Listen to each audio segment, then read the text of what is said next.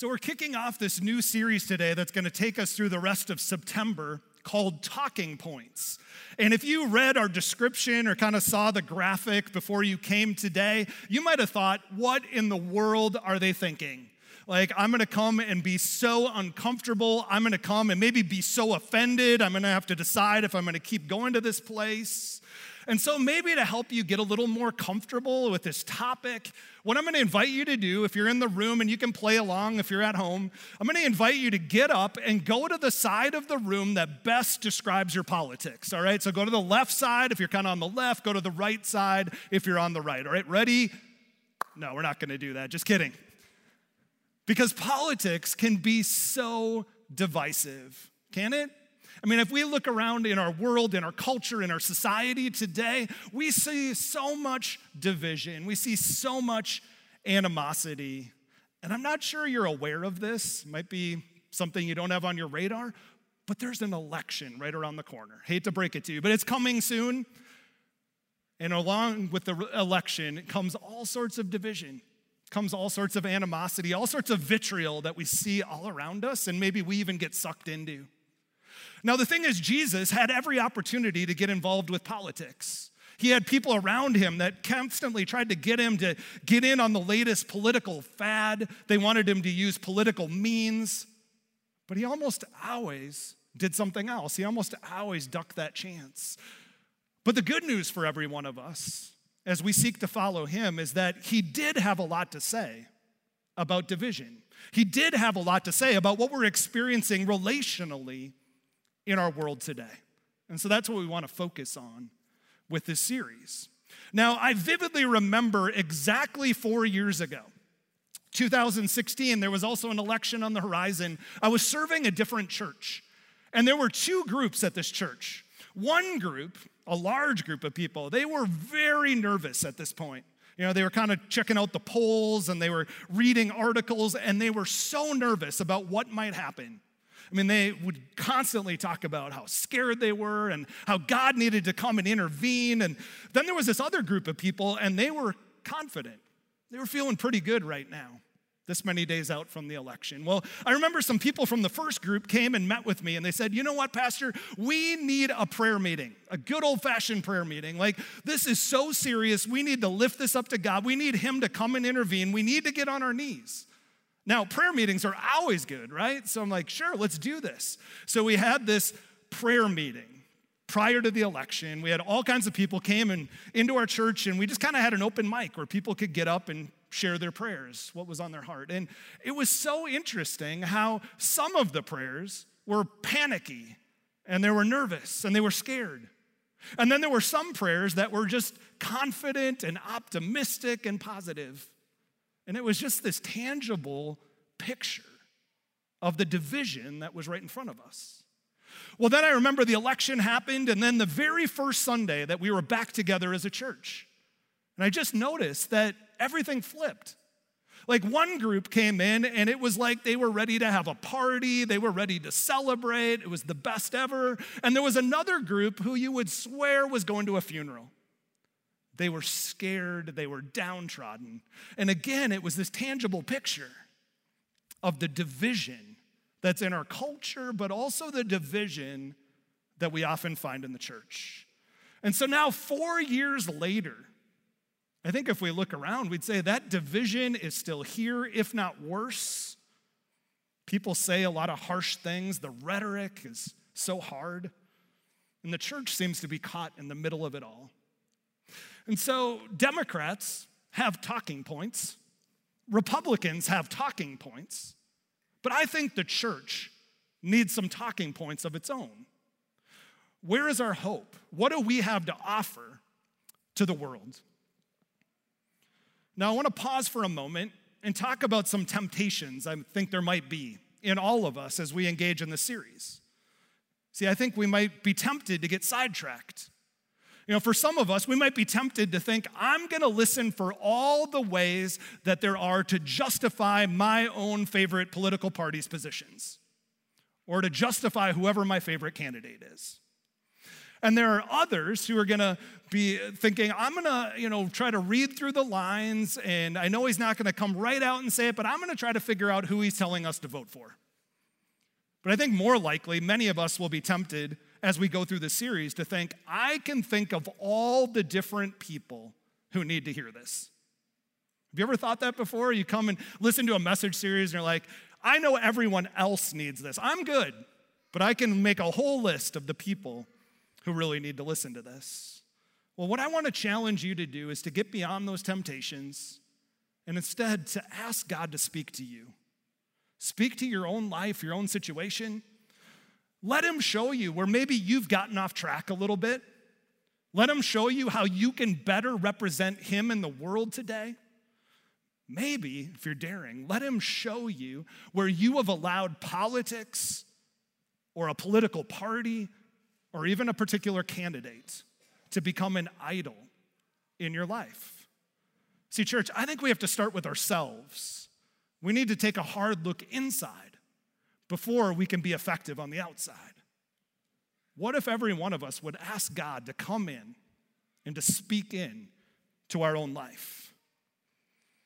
Well, the truth is, nothing seems to divide us like politics. And that's because nothing divides us like fear. And when we look around, both political parties, all the different political agendas out there traffic in so much fear. And one of the reasons is, I think, fear raises money, right? Nothing raises money like making people afraid.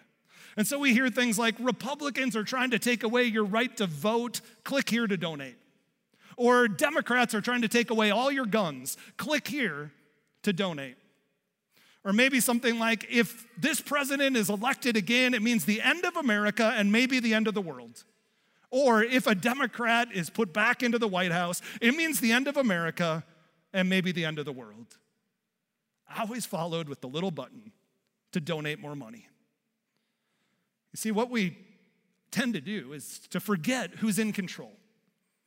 God is still on his throne, God is still in control no matter who's sitting in the White House. In fact, as Christians, I believe we should be the least fearful people on the planet. Not because we have our heads in the sand, not because we're naive, but because we know who's ultimately in charge. We know the king of the universe. And throughout history, we see empires come and go, rulers and kings and presidents, they come and go, but God remains constant. And throughout history, there's been a long tradition of people putting their hope in a particular empire or country or ruler.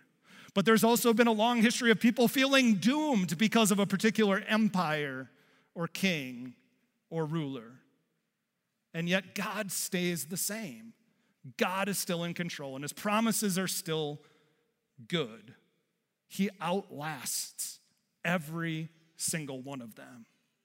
Now, if you've ever been to the Colosseum before in Rome to see this amazing structure, it's where the gladiators fought, it's where many thousands of Christians were martyred, some of them fed to the lions.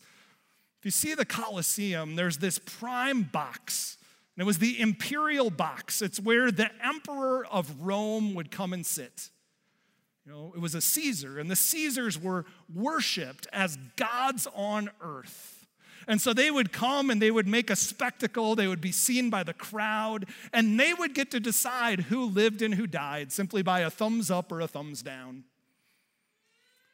They thought they were the most powerful people on earth. And all of the country people thought the same thing. But yet, if you go today to see the ruins in the Colosseum and you look at the imperial box, in the very spot that the Caesar sat, this supposed God on earth, now there is a cross standing there, a gigantic cross, which has been placed right where the Roman emperor sat. Such an amazing symbol that Jesus' victory was a victory once and for all. That Jesus achieved victory for all time, and he has outlasted every empire and is greater than every ruler who has ever lived. His kingdom outlasts every other. And when we remember that, again, we should be the least fearful people on the planet. So while we're living in this challenging, confusing, disheartening, put whatever word you want on it time, I believe we have an amazing opportunity as followers of Jesus to model for our community and our world what it looks like to disagree politically and yet to love unconditionally. It's totally fine. We don't have to all see eye to eye on every single political position. But as the church, as followers of Jesus, we are still called to love other people, no matter who they are, no matter who they vote for, to love them unconditionally. Now, what if that was our number one talking point? Now, my question for you is do you think that's even possible? And maybe more importantly, do you want that to be possible? This is more than just coexisting. This is more than just tolerating. It's more than looking down your nose at your opponent. See, we need to be willing to evaluate our politics through the filter of our faith rather than create a version of our faith that supports our politics. Let me put it this way Are you willing to keep on following Jesus even when it creates space between you and your party's platform or its candidate? See, the problem is many Christians today aren't willing to do this. When Jesus says something that's contrary to what our political party says, oftentimes we ignore him or we try to explain it away. It may be more harmful and more damaging. When we come up against another person who thinks differently than we do, then we suddenly conclude, well, they must not be a Christian in the first place. And all of this does great damage to the church and to God's kingdom. But here's the good news the good news is that Jesus saw this coming. He knew we would struggle with division even today. And so, towards the end of the Gospel of John, the fourth Gospel in the New Testament, in chapter 17, Jesus prays a prayer. And this is a prayer that he prays right before he's about to be betrayed, before he's about to be put on trial, before he's beaten and then executed. Now, you would totally expect Jesus at this point to be praying a very self serving prayer about all the pain he's about to endure, all the fear that he has. It'd be totally understandable. But that's not what Jesus prays for. No, he prays for you and he prays for me. He prays for us. And you've got to believe that whatever you pray right before you're about to go to your death, it's probably pretty close to your heart. So here's what Jesus says John 17, starting with verse 1. He says, Father, the hour has come. Glorify your Son so that the Son may glorify you. Now, pause there because this is amazing. He's saying that the thing that is going to bring God glory and is going to bring him glory is actually losing his life for us. That the point is sacrifice, it's unconditional love played out in this amazing way. If you want to see God's glory, if you want to see his victory, you look to the cross. Let's fast forward to verse 11. He continues to pray. He says, I will remain in the world no longer, but they are still in the world, and I am coming to you.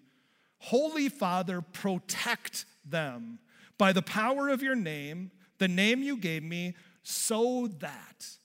So that what? So that we would be protected from monsters, from persecution, from uncomfortableness, from awkward relationships?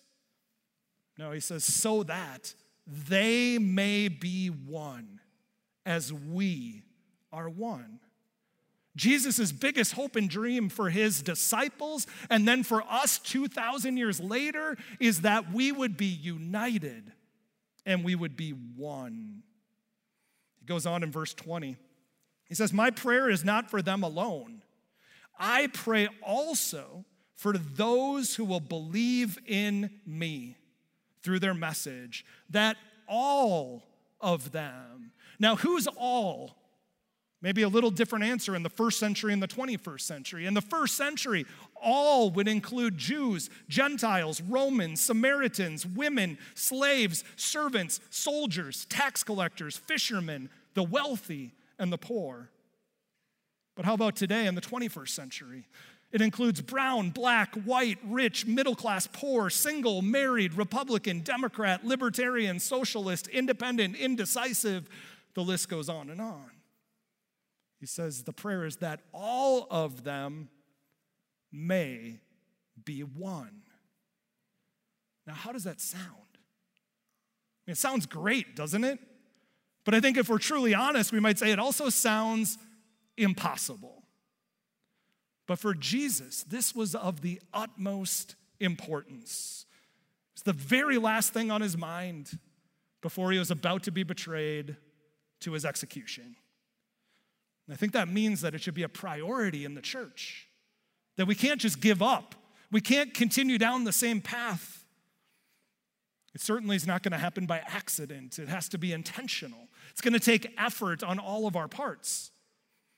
And that's why Jesus took precious time to pray to God for this to happen.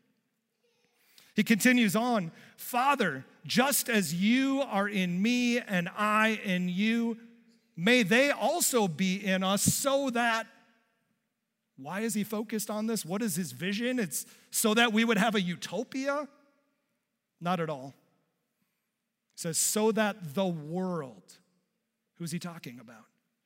He means people who don't believe, people who hate the church, people who can't stand Christians, people who have other beliefs, people who are of different faiths, so that the world may believe that you have sent me.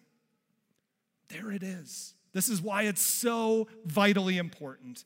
To Jesus, this is key to him accomplishing his mission that he came to accomplish. Jesus is asking his Father to help us to get beyond our selfishness, our sinfulness, our narrow way of thinking, and really to start to practice and to prioritize what he commanded us to do earlier that exact same day in John 13. John 13, 34, he says, So now I am giving you a new commandment love each other just as I have loved you. You should love each other. This is a new command, a command. It's not a suggestion, it's not a helpful hint. And here's why it's so important again it's because it impacts how people experience the church and experience the gospel. Look at verse 35. He says, By this, everyone will know that you are my disciples if you love one another. If you really want to help Jesus accomplish his mission, if you really want to help Jesus spread the good news of what he's done, this is how you best do it. It's not going to come through arguing and debating, it comes through loving others well.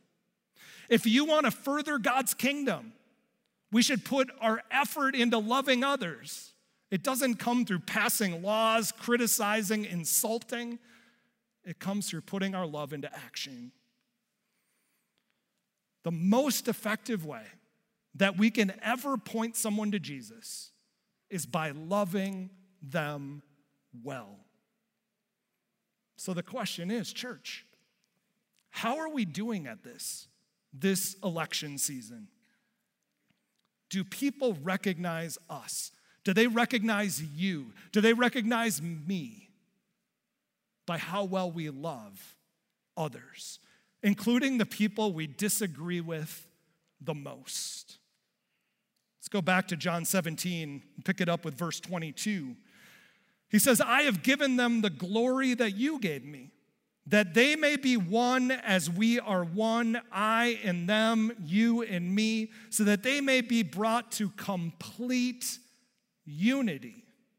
Now, this is amazing because it's not unity in politics, it's not unity in political party, it's unity in mission and purpose. And he goes on to say, Then the world will know that you sent me and have loved them even as you have loved me.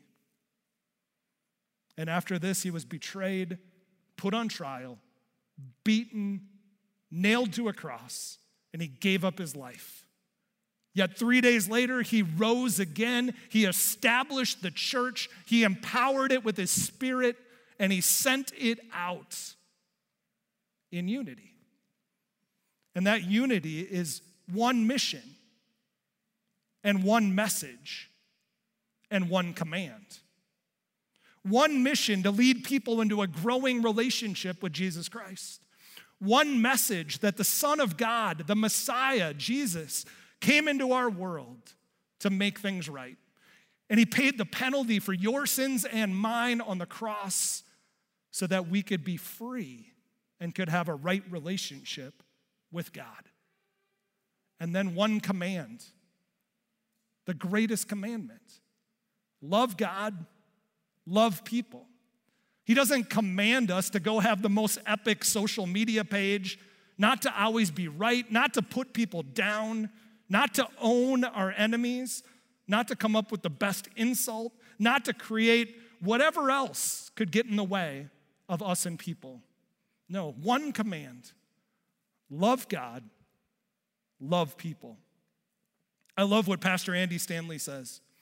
Your candidate will win or lose based on how America votes on one Tuesday in November.